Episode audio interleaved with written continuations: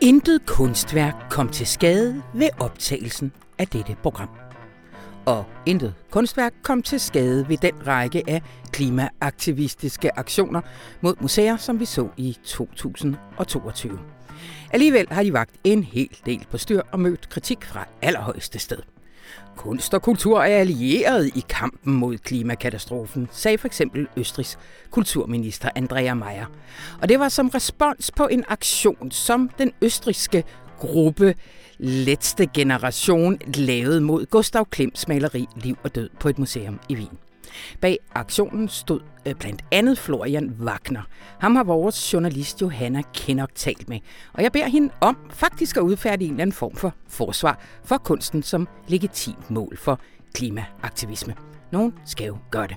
Jeg hedder Anna von Sperling, og det her, det er Radio Information. Og liv og død er øh, på en måde også på spil i konflikten omkring den forestående pensionsreform i Frankrig. I den forstand, at det er jo, når alt kommer til alt, handler om, hvordan man vil leve sit liv, før man dør, og hvor meget man vil arbejde imens. Og så er der flere kommentatorer, der advarer mod, at de modsætninger, der lige nu bygges op i landet, tegner til at blive så uforenlige, at Frankrig meget vel kan gå et forår i møde, hvor kampene bliver også noget i retning af liv og død. Thor Kéller, han fortæller om den lange tradition for konflikt omkring den franske pensionsalder, og om hvorfor det denne gang har samlet en før splittet fagbevægelse imod Emmanuel Macrons reformplaner. Og så er Rune Lykkeberg her også med en optur over, at dronning Margrethe den anden af Danmark er kommet med på klimavognen. Vi skal nok ikke forvente oliefarvet vand på gobelinerne lige foreløbig, men det er faktisk et ret radikalt klimabudskab, som kommer med i årets nytårstale. Rigtig hjertelig velkommen til, og Gud bevare kloden.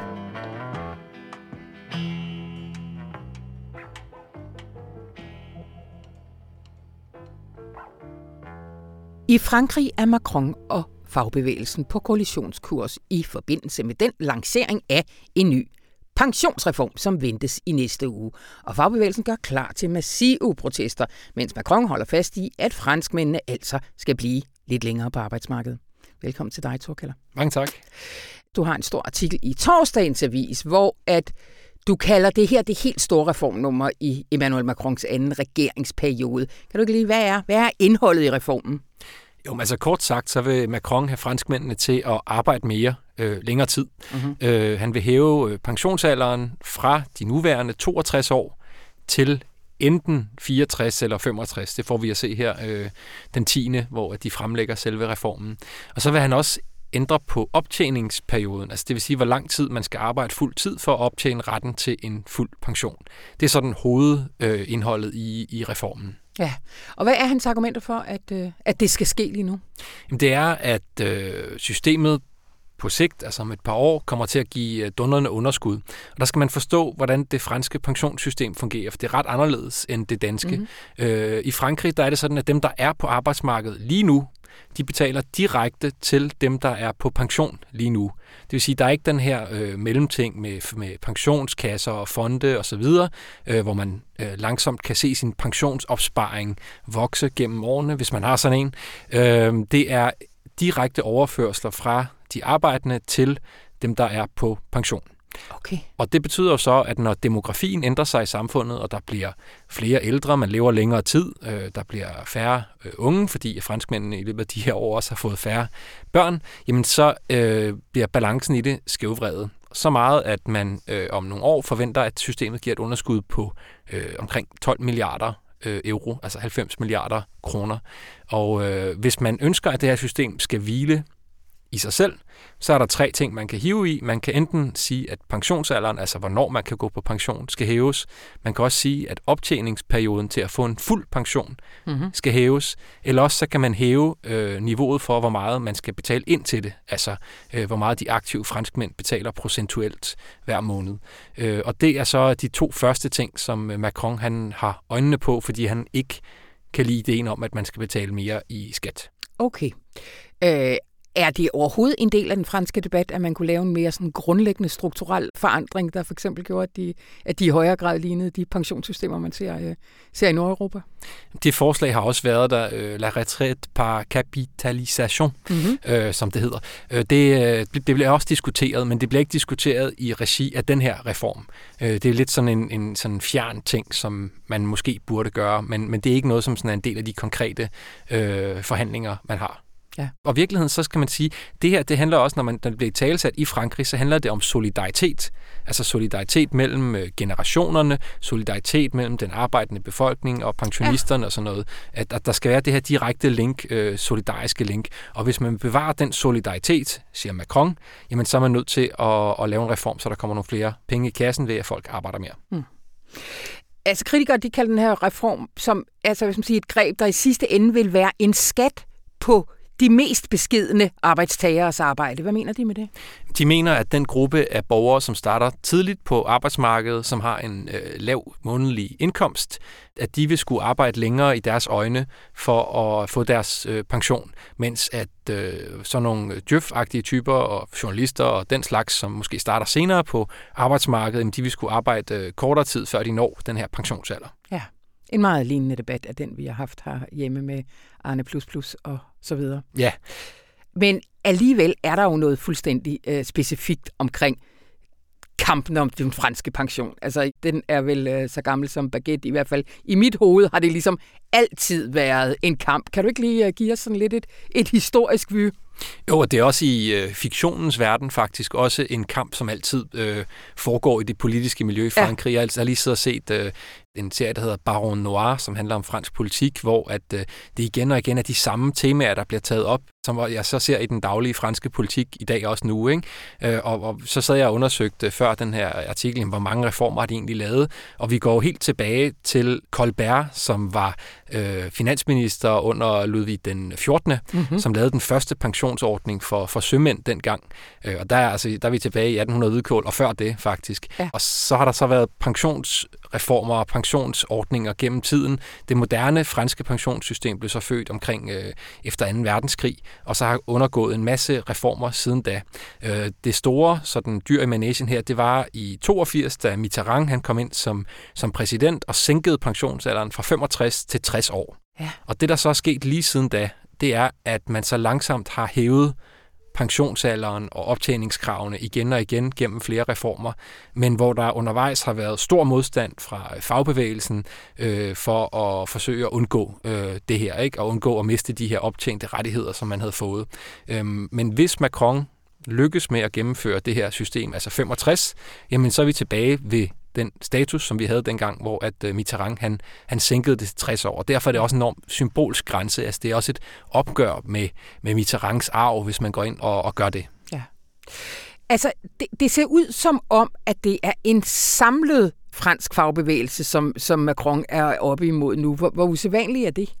Det har man ikke set i, i ti år. Altså i ti år, der er øh, de såkaldte reformistiske øh, fagbevægelser. De har spillet lidt mere med på de reformer, som regeringen har gennemført. Det er C F D T, som er sådan, øh, hvad skal vi sige det... Øh fransk øh, fagbevægelse svar på, på dansk metal eller sådan noget den retning, altså dem, som er sådan fokuseret på arbejdspladser og på produktion mm. og så videre, og så kan det godt være, at man, man skal ændre lidt på, på vilkårene for nogle af de andre fagforeningers medlemmer øh, for, for at opnå det. Men det her, det er alligevel et skridt for langt, fordi der er for mange af hans medlemmer, Laurent Berger, som er generalsekretær for C F D T, som kommer til at, at tabe på det her. Og hvis man ser på meningsmålingerne i den franske befolkning, jamen så er der også øh, rigtig mange, der gerne enten vil beholde det nuværende system, eller faktisk sænke pensionsalderen til tres år. Den meningsmåling, som jeg, øh, jeg senest har set fra B F M T V, den viser, at det er altså tooghalvfjerds procent, der enten vil beholde pensionsalderen, hvor den er, eller, eller sænke den, og kun ja. omkring en fjerdedel ønsker at hæve pensionsalderen. Du skriver her, at toogtyve procent ønsker, at pensionsalderen skal hæves til femogtres. Og ser man på aldersgrupper, så er det kun franskmænd over femogtres år, der støtter ideen. Ja. Det er jo, det er jo sjovt nok, altså, ja. det, sådan, sådan det er. Og det er faktisk også en af de grupper, som stemmer mest på, på Macron ja. øh, ved valgene. Det er også de, de ældre franskmænd. Øh, det handler jo både om, at de selv har deres på det tørre, men også om, at de øh, på en eller anden måde øh, ønsker at se, at systemet skal eksistere i fremtiden også, øh, ja. måske. Og det er jo det, som Macron siger, det er, at det her system er truet, altså det her solidariske ja. system er truet på sigt, hvis man ikke laver de her reformer. Og så står vi lige pludselig i en situation, helt uden det her øh, sikkerhedsnet og med et, et stærkt forringet øh, pensionssikkerhedsnet for, for fremtidige generationer. Ja. Øh, du har talt med en, er han sociolog? Han er øh, direktør i øh, I F O P, som er et øh, meningsmålingsinstitut. Det var det, det var. Ja. Øh, som siger, at det her, det kan simpelthen blive gnisten, som gør, at vi ser et, øh, et oprør eller det, der skete med de gule vestes protester i to tusind atten og nitten. Altså, hvad er det for et bredere social, politisk, øh, økonomisk bagtæppe, som man skal se de her kampe på? Det handler jo enormt meget om øh, ulighed. Det handler om øh, en fornemmelse, som mange franskmænd har af, at det at gå på arbejde simpelthen ikke betaler sig. Altså, ja. der er ikke, du får ikke nok ud af at, at gå på arbejde. Livet er for hårdt. Øh, så tilføjer du så inflationen, som godt nok i Frankrig er blevet holdt under kontrol, eller hvad man skal sige, fordi staten har brugt en masse penge, så, så øh, energiregningerne er holdt lidt nede, og derfor så har man øh, en af Europas laveste inflationsrater i, i Frankrig. Men at tingene bliver seks procent dyrere, mm. det kan man alligevel godt mærke, særligt mm. hvis ens øh, lønninger ikke, ikke følger med op. Og tilføjer du det til den her øh, konflikt, der er i det, det franske samfund omkring øh, indvandring, omkring øh, den her grundlæggende fornemmelse af, at samfundet er i tilbagegang. Altså, vi er ikke... Frankrig er ikke det store rige, som det var tidligere. Det er jo en, en noget, som vi også har set i, i Storbritannien, og, og, og som vi måske også oplever i, i resten af Europa nogle gange, når vi ser resten af verden, der, der er på vej frem, og vi måske ikke er så meget på vej frem, som vi var mm. tidligere. Øh, så giver det sådan en grundlæggende fornemmelse af, at samfundet går i den forkerte retning. Ja. Og, og, og tilføjer du så, at nu bliver vilkårene ovenikøbet også dårligere for pensionisterne, altså nogle af de, de svageste borgere i samfundet, øh, så, så, øh, så er det jo potentielt noget, der kan tænde ild til hele den her debat. Ja. Øh, vi så det med de gule veste, hvor det jo i høj grad var øh, købekraften, altså spørgsmålet om, hvad du kan få i supermarkedet, og så øh, prisen på benzin osv., som, som antændte det. Øh, benzinpriserne er også rigtig høje nu i Frankrig. Øh, inflationen gør indhug i, i folks øh, levevilkår, mm. og derfor så er franskmændene lige nu, øh, viser målingerne og også mine egne oplevelser dernede, splittet imellem enten at være vrede og være sådan, hvad skal man sige, passiv, altså føle sådan, at, at, at de kan ikke gøre noget, ja. øh, eller en del af dem, som så føler, at, at der, skal, der skal gøres noget ved ja. det, og, og det er måske Macron-vælgerne, ikke? Ja. Øhm, og det har også været min tese helt tilbage fra præsidentvalget i to tusind sytten, at der er en, en fjerdedel af franskmændene, for hvem det egentlig går rigtig godt. Ja. Øh, så er der nogen, for hvem det går sådan medium, måske lidt nedadgående, og så er der nogle, nogle grupper, der er rigtig presset, særligt øh, lavtlønsjob og så videre, som er rigtig presset af, af udviklingen, og, og, og det er også det, de stemmer efter i, i første valgrunde af, af præsidentvalget og så videre, og det er de samme tendenser, vi nu ser slå igennem i øh, den sociale uro, som ligesom tegner sig på, på i forårets agenda her, ikke? Ja. Jamen, og når du siger social uro, hvad, hvad mener du så? Hvad, hvad, hvad forudser man? Frygter man? Jamen, man forudser øh, store demonstrationer. Det ja. har de allerede annonceret, fagforeningerne. De vil gå sammen om at lave strejker, demonstrationer, øh, blokader, altså simpelthen at, at forsøge at sætte Frankrig i... Øh, i stå, ja. og få, få det til at gå i stå. Øh, det oplevede jeg selv med, med transportstrækkerne, der var øh, dengang, hvor man sidste gang fremlagde en pensionsreform, som virkelig har en stor effekt, ikke? Øh, transportområdet er et af de områder, hvor der er flest fagforeningsorganiserede i Frankrig. Det vil ja. sige, det er et virkelig vigtigt område, som, som ligesom binder landet sammen, og når de strækker, så har det en effekt for mange flere mennesker end, end lige præcis det område. Øh, nu har vi så også øh, strejker i sundhedsvæsenet lige nu.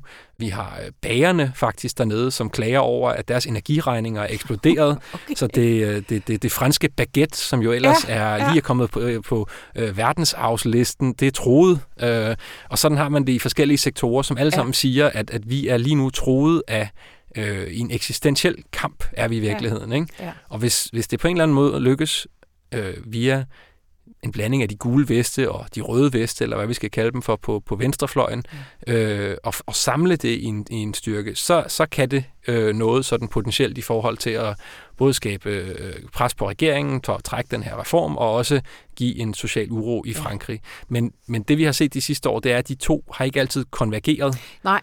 Og mange af dem, der var gule veste, der var selvfølgelig nogen, der var venstreorienterede, øh, men der var også rigtig mange af dem, som stemte på Le Pen og, og så videre, og som ikke kan udstå hinanden. Øh, så der er ikke sådan umiddelbart lagt op til sådan en stor forbrødring af alle øh, sådan kræfter, der vil lave om på Frankrig, fordi øh, de er ikke enige om, hvor det egentlig er, de skal hen. Nej.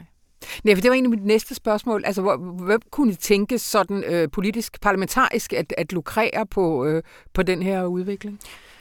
Det er jo de to yderfløje, ja. Som står ved siden af Macron, og det er jo den der tredeling af det franske politiske landskab, som vi har set cementeret ved de sidste to præsidentvalg. Altså det yderste højre, Macron på midten, lidt til højre efterhånden vil jeg sige, og så, så venstrefløjen med Jean-Luc Mélenchon. Ja. Man har allerede set Jean-Luc Mélenchon være ude og sige, at øh, man skal forvente en hed øh, januar, øh, og han forsøger at, at skrive sig ind i den her fortælling om om at, at, at nu er der en revolutionær kraft i gang, og, ja. og, og Frankrig er klar til ændringer og så videre. Øh, og så har du øh, Marine Le Pen på den anden side, som, som kører meget hårdt på den del, der hedder købekraft, energiregningerne er for høje, vi skal, øh, vi skal gøre noget ved det, vi skal træde ud af E U's øh, energimarked, øh, og, og det er ligesom de to, der ja. presser Macron fra hver sin side. Ja. Og som sjovt nok begge to har ideen om, at man skal gå tilbage til tres år som ja. pensionsalder. Ja. Lige her til allersidst, hvad er Macrons muligheder for at faktisk få den her øh, reform igennem? Jamen, han skal jo ikke genvælges. Ja, øh, han, kan ikke, han kan ikke genvælges. Øh, og hvis man skal have den her identitet og arv, efterlade sig en arv som den store reformator ja. i Frankrig, så skal man lave en pensionsreform. Ja. øh, sådan, det er der mange tidligere, der også har gjort.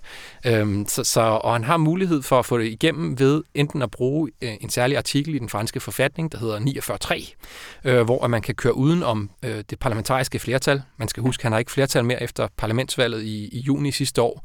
Øh, så kan man køre uden om det, så kan man simpelthen ignorere, at man ikke har øh, flertal i parlamentet, øh, og gennemføre det som sådan et særligt stykke økonomisk lovgivning. Ja. Øh, eller også så kan han gå på jagt hos øh, les républicains, de borgerlige, øh, og sammen med dem gennemføre det. Og det vil give mere sådan demokratisk legitimitet til lovgivningen, kan man sige, ja. øh, hvis han gjorde det. Men de vil tage sig rigtig godt betalt for det, øh, og de vil måske ovenikøbet forsøge at stramme øh, reformen endnu mere, ja. og så vil man jo se endnu mere social uro. Ja. Men det er de to parlamentariske veje, øh, han har. Og så kan han selvfølgelig opgive det hele, men det ligger bare ikke rigtigt til Macron, hvis man har fulgt hans øh, løbebane indtil videre øh, og, og giver op på det her. Æh, det følger du, og det følger vi. Tusind ja. tak, Thor Kéller. Selv tak.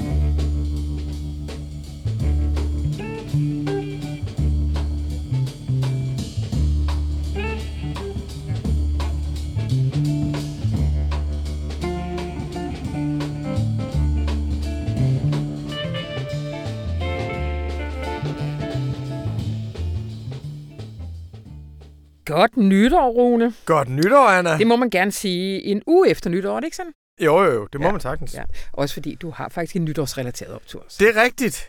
Uh, vi har jo tidligere været voldsomt efter hendes majestæt, dronning Margrethe den anden, mm-hmm. når hun har udtalt sig det, vi ikke tøver med at kalde decideret klimaskeptisk. Vi har jo haft en formodning om, at der dybt inde i monarkens hjerte både en klimaskeptiker, som ville ud. Det ved vi ikke, om der gør, men Nej. i år, til dronningens nytårstale, der sagde hun følgende om de unge. Hun, hun siger, nu er det næsten som om rollerne er byttet om. Nu er det de unge, der er forarvet på forældregenerationen og stiller krav til dem. Tonen kan nogle gange være skarp, men det er naturligt, at de unge sætter spørgsmålstegn ved forældrenes måde at leve på. Det er også sundt. Det giver alle noget at tænke over. Fylder det materielle for meget? Har vi trukket for store veksler på naturens ressourcer? Og hvad med klimaforandringerne? Det er ubehagelige spørgsmål. De er ubehagelige, fordi den unge generation i betydeligt omfang nok har ret. Altså. Det lyder jo som en leder af Rune Lykkeberg. Jeg vil ikke kunne, for, jeg vil ikke kunne øh, formulere det så koncist, og jeg vil, jeg vil blive for begejstret øh, under, undervejs. Jamen er det ikke fantastisk, Anna? Jo, det er så. Det er det. Altså, fordi det her er jo ikke, det kan vi jo godt sige, det her lukket forum. Det er jo ikke hele ungdommen. Det er jo ikke alle unge. som siger, at som stiller spørgsmål ved væksttanken i vores samfund. Mm-hmm. Altså, der er jo også nogen, som går mere op i Alex Vanopslagh og den slags, og det ja. har vi jo også respekt for. Så det der med, at hun så klart melder sig ind i Greta Thunberg-ungdommen, og jeg synes, der faktisk er noget øhm, ekstremt opmuntrende over at gøre klima til et fundamentalt spørgsmål. Der er jo to skoler i forhold til klima. Den ene er elbilsmodellen, kalder vi den, hvor du bare optimerer, presser vores systemer så meget du overhovedet kan, så kommer vi lige præcis i mål med Paris. Vi har det samme energiforbrug, det er bare alt sammen mm, vedvarende. Mm. Og det er jo det spor, vi kører nedad. Det er jo ligesom midterregeringens spor. Så er der det andet spor, som er, nej, det er jo det her system, der har skabt det her. Ja.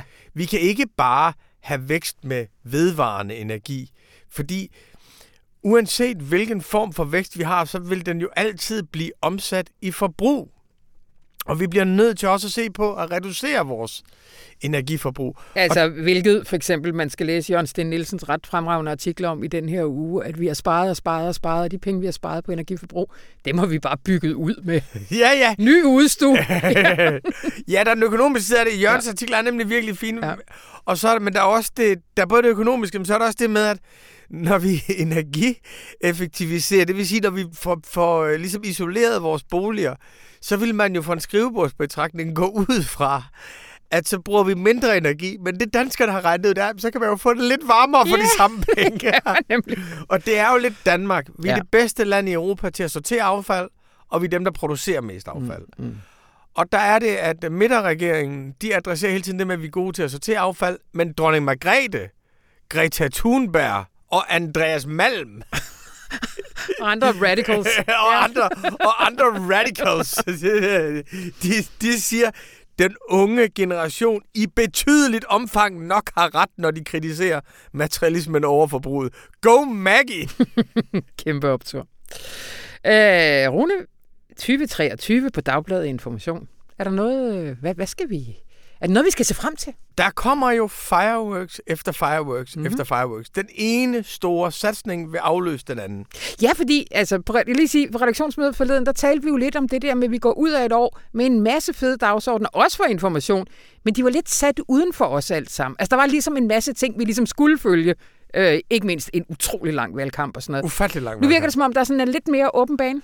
Ja, sidste år var jo et vidunderligt år for Dagbladet Information, men der var jo rigtig meget, der handlede om store fælles begivenheder. Mm. Øh, krigen i Ukraine, det danske folketingsvalg, mink, det amerikanske midtvejsvalg, fransk præsidentvalg og sådan noget. Og i år, der er det lidt mere åben dagsorden. Mm. Og det betyder, at vi kan gå ind i de store spørgsmål af bagdøren. Og jeg kan i hvert fald sige en ting, som kommer til at fylde noget her den næste tid. Det er en serie, som jeg tror ikke engang, du har hørt om.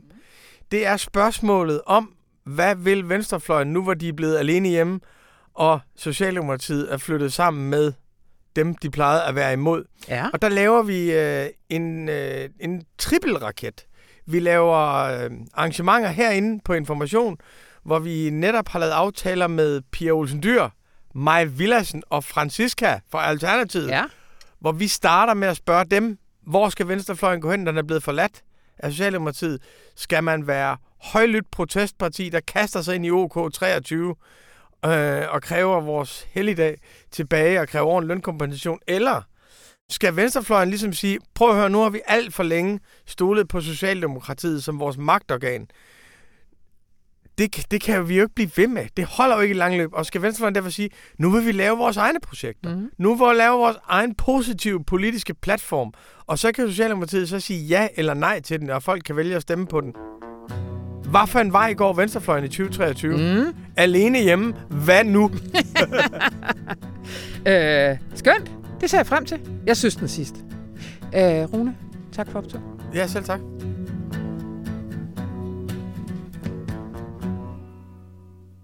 Stop fossil destruktion. Vi løber direkte ind i klimahelveden. Sådan råbte klimaaktivisten Florian Wagner fra den østrigske gruppe Letzte Generation, da han den femtende november sidste år kastede farvet vand på Gustav Klimts maleri Liv og Død på et museum i Wien, mens en medaktivist limede sig fast. Det er blot et af mange klimaaktivistiske aktioner på kunstværker sidste år på kunstmuseer, blandt andet i England og Norge. Men hvad ønsker de at opnå, og hvad er effekten? Velkommen velkommen til dig, Johanne Kinnock, journalist oppe på Kulturredaktionen. Tak, tak for at du være. Lagde du mærke til, at jeg faktisk havde skrevet lidt om i, hvad der var dine ord her? Øh, du, jeg... du tilføjede England og Norge? Ja, nej, der var noget andet. Nå, hvad var det? Der var noget, jeg undlod. Hvad var det? Jeg undlod at sige, at de jo ikke kastede maling på kunstværket eller limede sig fast til det. Nej.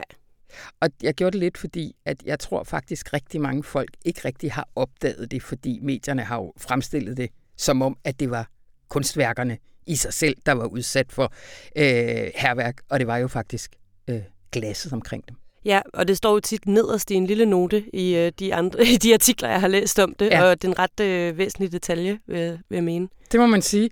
Ja. Øh, og vi kan jo vende tilbage til det der med, hvordan det har formet den her debat omkring det. Men øh, du er en af de få, jeg også har set, der faktisk greb knoglen og ringede til dem, der har lavet det. Du har talt med Florian Wagner om den her auktion, og det kan man læse en fremragende artikel om, som også sådan rimelig sådan... så spændende, spændende fortæller om selve den dag, hvor ham her relativt uprøvet ud i sådan nogle vilde auktionsformer øh, er. Men kan du ikke lige øh, starte med... Altså, jeg gad godt i det hele taget, at du prøvede ligesom at sætte dig en lille smule ind i deres perspektiv, fordi der er blevet hamret så meget på dem. Hvad er hans argumenter for at gøre det?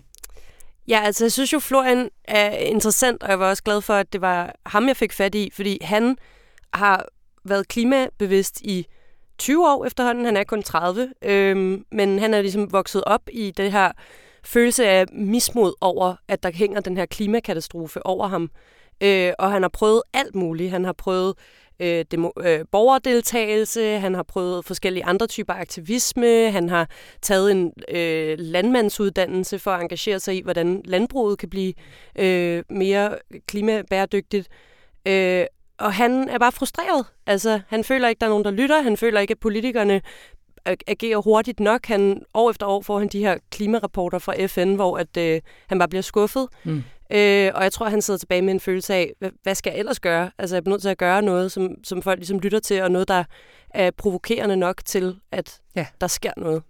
Og han fik en stor aha-oplevelse også under corona-lockdownen og, og de reaktioner, der kom fra den østrigske og hele europæiske øh, magtelite på det tidspunkt, der kunne godt gøres noget, hvis man ville. Ja, han sagde, øh, under corona så identificerede de problemet. De sagde, hvor grovt, hvor slemt det stod til, og så gjorde de noget ved det. Og han kunne ikke forstå, hvorfor at der var den her kognitive dissonans, når det så kom til klimaet, og man ikke ligesom kunne gøre det. Regeringen ikke tog ansvar hurtigt nok. Ja.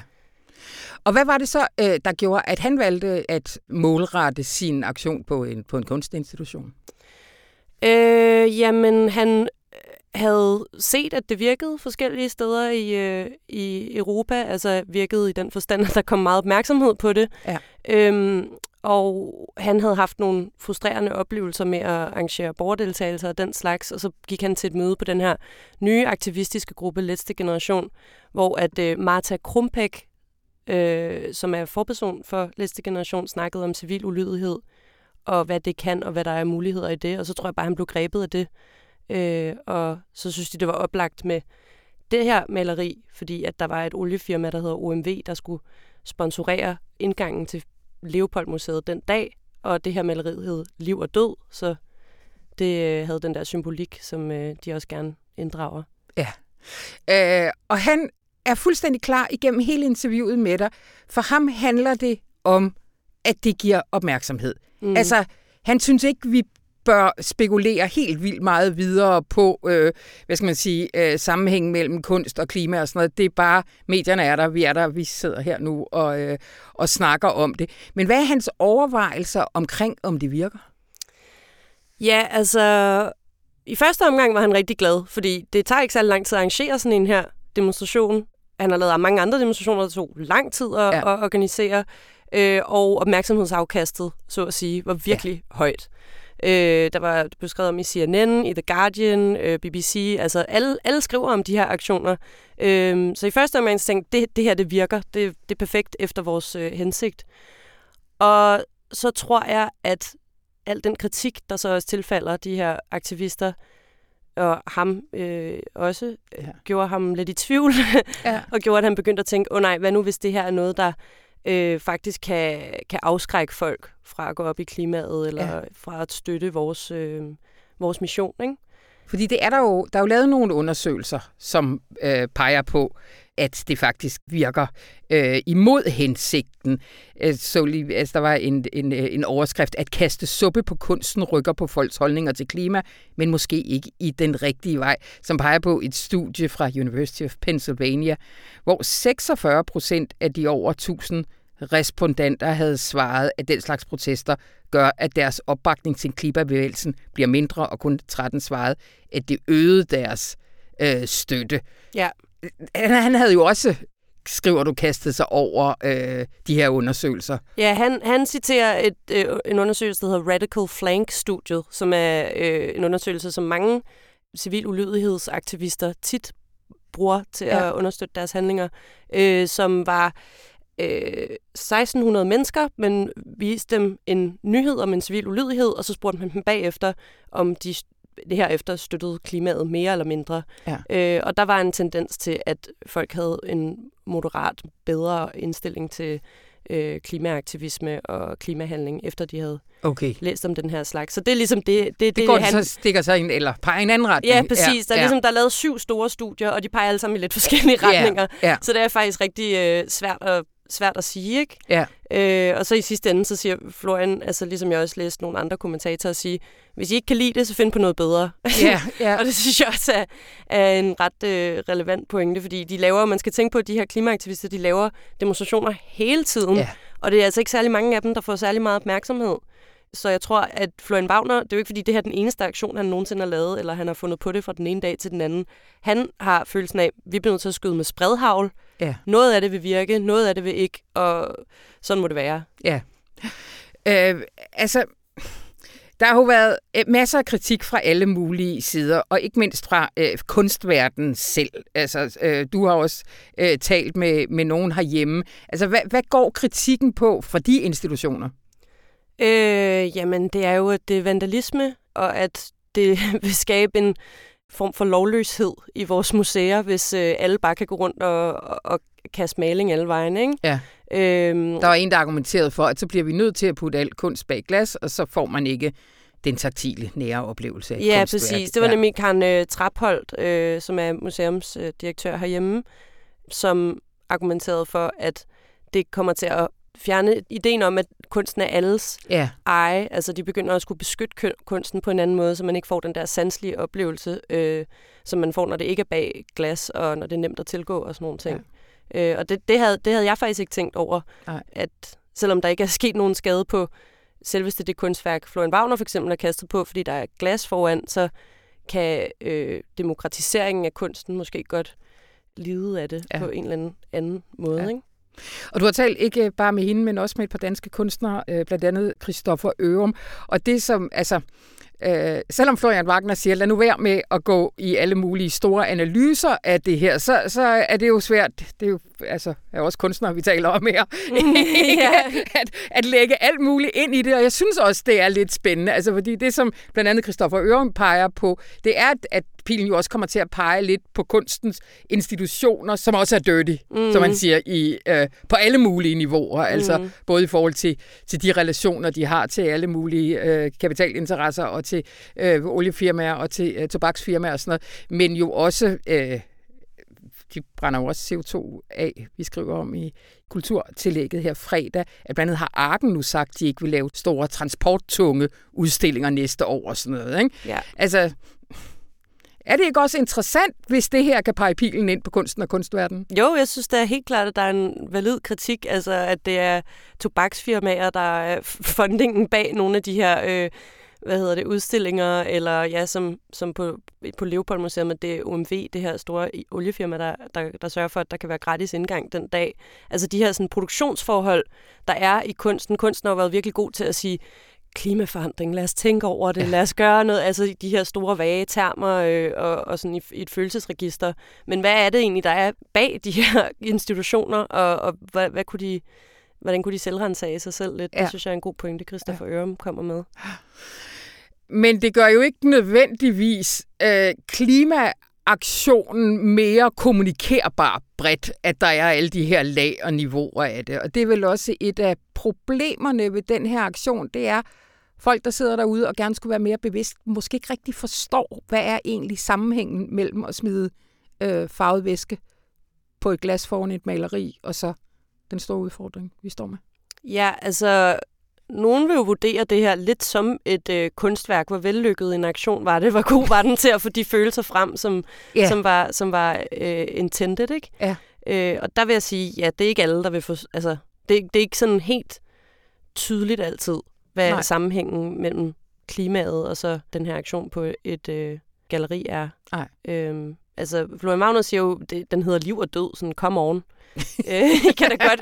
Det er da meget klimaagtigt. Ja. Øhm, så ja, han synes, at folk gør, gør sig dummere, end de er, når de, når de ikke forstår det, ikke? Ja. Men man kan sige, at der er jo andre handlinger, der er mere direkte, for eksempel bysteaktionerne i to tusind og seksten, øh, hvor man kastede sådan nogle slaveejerbyster ja. i vandet og satte fokus på Black Lives Matter på den måde, ikke? Ja. Øh, eller hvis man går tilbage i tiden, altså Rosa Parks, der sætter sig forrest i, i bussen øh, for at sætte fokus på øh, Jim Crow reglerne ja. og lovene og ja. sådan noget. Så der, altså, der, der, er, der det, det er måske... Det er mere en til en. Det er mere en til en, ikke? Altså, der, det er måske, der er måske noget, der virker bedre end andet i forhold til, ja. til at være direkte. En af de slagnumre, de har haft, de her klimaaktivister, som, som så vidt jeg kunne huske, Florian Wagner, han så ikke køber så meget ind på, det er den der, der hedder, hvad er det, vi værdisætter? I vil bevare det her gamle maleri for alting, men I vil ikke bevare naturen. Mm. Altså, det... det kan man vel godt, det er der vel en eller anden form for øh, strøm i, er der ikke? Eller? Jo, altså, jeg ved ikke, det, det synes jeg også er lidt past the point, fordi altså, ja, som Florian Wagner siger, så siger han, altså, hvis, hvis de der malerier stadig står, men verden er gået under, så er det da lige meget, ja, ikke? Ja. Og det er jo også en meget dramatisk måde at sige det på, ja. men øh, der er også Jacob Wamberg, som er kunsthistoriker på øh, Aarhus Universitet, som siger, at det, det er godt at vække de her malerier fra deres tornerosesøvn, ikke? Altså, at vi kan, vi kan gå rundt om dem med fløjelshandsker og bevare dem helt vildt, eller vi kan drage dem med ind i, øh, i vores kampe og vores øh, aktivisme og vores måde at anskue verden på ja. og sådan noget. Jamen, så det kan være, det har en kunsthistorisk øh, effekt, og, øh, og spørgsmålet er, om det har det på klimadebatten. Øh, tror du, altså får vi, får vi flere af dem her, eller er det så også over med dem? Jeg ved ikke, jeg har ikke, jeg har ikke hørt om nogen for nylig. Nej, øh, nej. Så det kan godt være, at det var en øh, lille trend, vi efterlader i tyve toogtyve. ja. Men øh, det kan også godt hænge sammen med, at øh, museerne er blevet mere strikse med det, ikke? Ja, øh, og, ja for en gang, han kom ind med malingen i sådan en øh, varmedunk. Ja, sådan en varmedunk øh, på, på maven. Ja. ja. Det lyder dejligt nok. Ja, præcis. Øh, nå, det var, hvad vi nåede. Tusind tak, Johanne Kinnock. Ja, selv tak. Og det var, hvad vi havde valgt fra denne uges aviser. Lyt med næste gang. Lige nu der sidder mine kolleger og knokler for at få gang i året og alt det øh, sjove og kloge, som vi andre kan læse med på. Og nogle af dem kommer herind i næste uge, og jeg håber, at du lytter med. Mit navn det er Anna von Sperling, og programmet her var klippet af Anne Pilegaard Petersen. Ha' nu en vidunderlig weekend.